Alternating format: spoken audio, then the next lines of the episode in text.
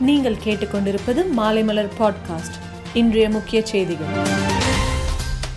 உள்ளாட்சி தேர்தலில் சில இடங்களில் நாம் தமிழர் கட்சிக்கும் திமுகவுக்கும் நேரடி போட்டி நடக்கிறது. அப்படிப்பட்ட இடங்களில் எங்களிடம் பேரம் பேசப்படுகிறது என சீமான் பேட்டி. புதுக்கோட்டையில் ஊரக வளர்ச்சித்துறை ஊழியர் முருகானந்தம் மற்றும் உறவினர்களுக்கு சொந்தமான இடங்களில் லஞ்ச ஒழிப்புத்துறை சோதனை நடத்தியது. இதில் நூறு கோடி ரூபாய்க்கு சொத்து குவித்துள்ளது அம்பலம். ரவுடுகளை அடக்கி ஒடுக்குவதில் ஜெயலலிதாவைப் போலவே ஸ்டாலினும் செயல்படுகிறார் என செல்லூர் ராஜு பேச்சு. நாளை தமிழகத்தின் நீலகிரி கோவை சேலம் தர்மபுரி உள்ளிட்ட மாவட்டங்களில் கனமழை பெய்யும் என்று வானிலை ஆய்வு மையம் தகவல்.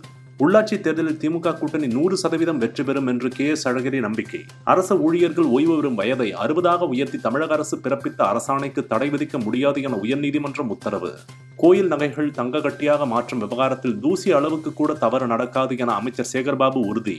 குழந்தைகளுக்கு ஊட்டச்சத்து மிக்க மதிய உணவு வழங்கும் திட்டத்திற்கு மத்திய அமைச்சரவை ஒப்புதல்.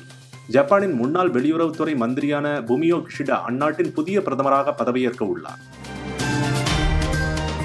மேலும் செய்திகளுக்கு மாலைமலர் டாட் காமை பாருங்கள்.